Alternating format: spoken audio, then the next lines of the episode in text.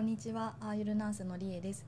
スージングラジオ第66回始まりました。私は5000年の歴史を持つ伝承医学、アーユルベーダを学んでいる看護師です。アーユルベーダの知恵から生き方を発信していきます。この配信は、ポッドキャスト、スタンド FM でお聞きいただけます。質問やメッセージ等は、インスタグラムのダイレクトメールか、スタンド FM のレター機能で募集していますので、送っていただけると嬉しいです。はい、前回レターをいただいたんですけど、引っ越し先が無事に決まってよかったですねっていう風に、コメントいただきました。ありがとうございます。前回と前々回のお話で突然の引っ越しが決まった話と家が見つからないっていう話とで家が見つかりましたっていう報告をしてたんですけど、はい、無事に住む家が見つかってほっとしてます。引っ越しは多分5月下旬になるのかなと思ってるんですけど、なんとかこの家も綺麗にしながら新しいお家も整えていきたいなと思ってます。はい、次住むお家はしっかりとね長く住めそうなので、私もともと DIY というか日曜大工好きなので、ちょっとずつ自分に合った棚とかクローゼットじゃないや、なんだったっけ、ああいう服をかけるような、なんていうんでしたっけ、ああいうのを作っていこうかなっていう風に計画中です。はい。皆さんいかがお過ごしですか？今日の種子島の気温は多分10度、19度とか18度ですね。結構肌寒い一日になってます。今週ずっと雨降りで、昨日なんかも暴風でしたね。風がすごく強くて、今日もなんですけど、はい、天気がちょっと悪いです。この季節の変わり目感ありますよね。なんかこのまま梅雨になるのかなっていうぐらい雨が降ってます。はい、雨漏りがね、心配ですよね。雨漏りなんて都会で住んでる時本当に人ごとだったんですけど、こうやって田舎の一軒家とか古いお家だったらリアルに雨漏りしてたりするんですよね。雨漏りってその濡れてる木とかが腐っていっちゃうので早く直さないといけないんですけど、はい、そういう心配事もちょっと新しいお家が雨漏りしてるのでそういうところもリアルに直面してますはい、あとは島暮らしあるあるをちょっと話したいんですけど、洗濯機の音が入っちゃった種子島の住んでる人あるあるだと思うんですけど、家の中に安手がたくさんいるっていう、本当にもう私の家どうしようかなっていうぐらいたくさんいるんですよね。うん、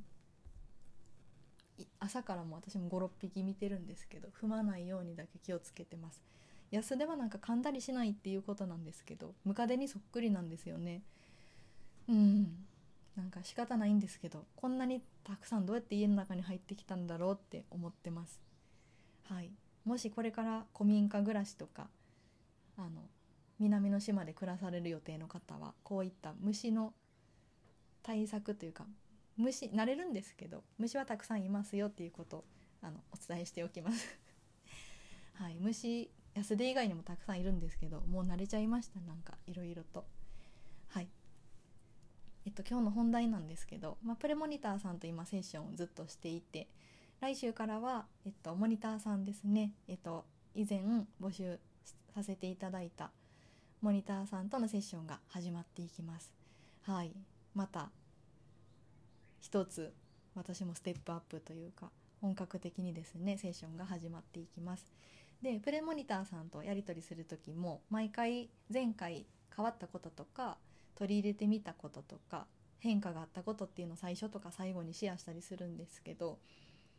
今回もですね割と楽しくシェアしていました。その方は看護師10年目の方なんですけど、はい、もともとアーユルヴェーダはあんまり知らなかったけど、私が一緒に働いてた私がアーユルヴェーダのことすごく話してたから少し興味を持ってくださって、大阪のアーユルヴェーダのサロンとかでマッサージとかも受けるようになってきたっていう話だったんですけど、食事の面ですね変わってきたっていう話でした。もともとグルメな方ですごく美味しいものたくさん知ってるんですけど、その食べ方とかがちょっと気をつけていると、その食べたものとか自分の食べ方で体のコンディションが変わるっていうのを感じるようになってきたっていう話でした。はい、で私のセッションの中では自分の体の声とか心の動きとか心がどう思ってるか、内側をちゃんと聞けるようになることとか気づくことっていうのをすごく大事にお伝えしてます。はい、アーユルヴェーダの動作理論とかももちろんしっかりお伝えするんですけど、それを感じるためにもまず自分の体を感じ取ることっていうのがすごく大事だと思っていて、なのでその方は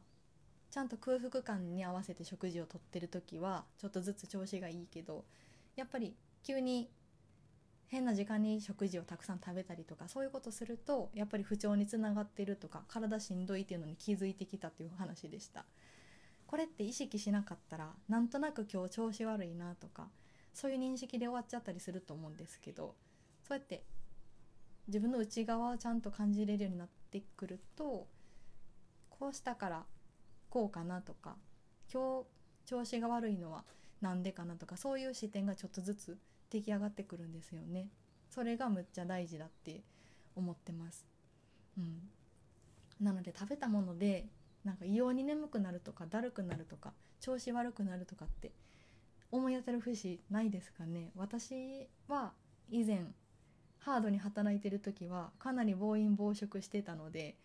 でもそれが自分のその倦怠感とか眠気につながってるって全然気づかなかったです。でも今だったらこれ食べた後めっちゃ頭痛くなるなとか結構自覚するようになってきて、はい、それって多分全然違うんですよね、その昔の自分とは。はい、なので例えば私だったらチョコレートスーパーとかで売ってるお菓子コーナーのチョコとかあるじゃないですか。ああいうのをわーって食べると頭ガツンって痛くなったりとか、あとはパンですね。特に重めのパン、その甘いなんか挟まってるパンとかを食べると頭グーンって痛くなったりとか眠気が来たりとかあります。でも、食べる時もあるんですよ、パン好きなので、分かってて食べるというかやっぱりこうなるなって思いながら食べることもあるんですけど、はい、週に1回も食べないですね。それでもパンはだいぶ減らしてます。もともとすごく好きだって1日2食パンの時だってあったんですけど、もう本当にここのところないですね。小麦粉が合わないって言い切りはしないんですけど、なんか不調になることが多いのでパンはやめました、ほとんど。はい、で話少し戻すと、食事の取り方のところではアグニとかに関連して食事の取り方とか、消化とか代謝についてお伝えするんですけど、人によって消化力に差があるので1日3食って現代で当たり前になってるんですけど、3食はやっぱり食べ過ぎになる人もいるし逆に足らない人もいるしっていう感じですね。なので当たり前ってされてるけど別にみんなにとって当たり前じゃないっていうこともあると思うんですよ。なのでこの食事に関してだったら1日3食食べましょうって、これある意味刷り込みされてますよね、ちっちゃい頃から。でも人によってやっぱり消化力とか年齢によって代謝とかも違うし、活動量とか年齢とか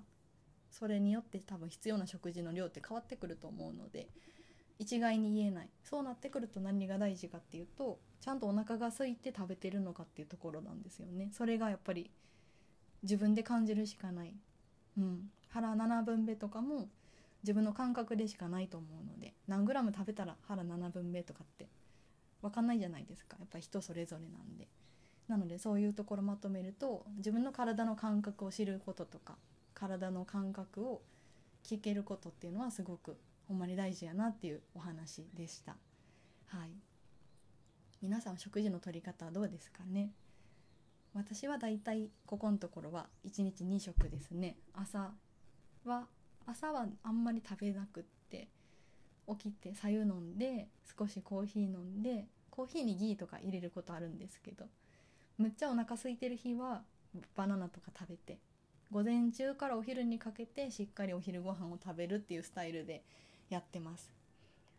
で夜は少し軽めに食事をとって、あとサーフィン行ったりとか運動量が多い日は間食も入れてますね。なので自分のお腹の空き具合に合わせて取り入れてるような感じです。はい、あとはなんかお菓子もともとすごく食べるの好きなんですけど、最近はもう自分で作ったおやつを食べてますね。米粉で作ってます。はい、最近気に入ってるレシピは米粉のシフォンケーキなんですけど、米粉のパウンドケーキとかってむっちゃ硬くなるんですよね、冷めてくると。この米粉って水分吸っちゃうっていうか、お米と一緒で冷めたら硬くなるっていうのがあるみたいで、はい、でもシフォンケーキで作るとずっとふわふわなので、これすごくおすすめです。はい、友達から教えてもらったレシピなんですけど、もし知りたい方がいらっしゃったらコメントください。私が友達から聞いたレシピをお伝えします。はい。はい。なので今日のお話をまとめると、空腹感に合わせて食事をとるのが大事っていうのと、そもそも自分の体の声を聞けることもすごく大事っていうお話でした。はい。もう10分ぐらい喋ってますけど、はい。最後まで聞いていただいてありがとうございました。いつも聞いていただいている皆さん、本当にありがとうございます。はい、じゃあまた次回の放送でお会いしましょう。りえでした。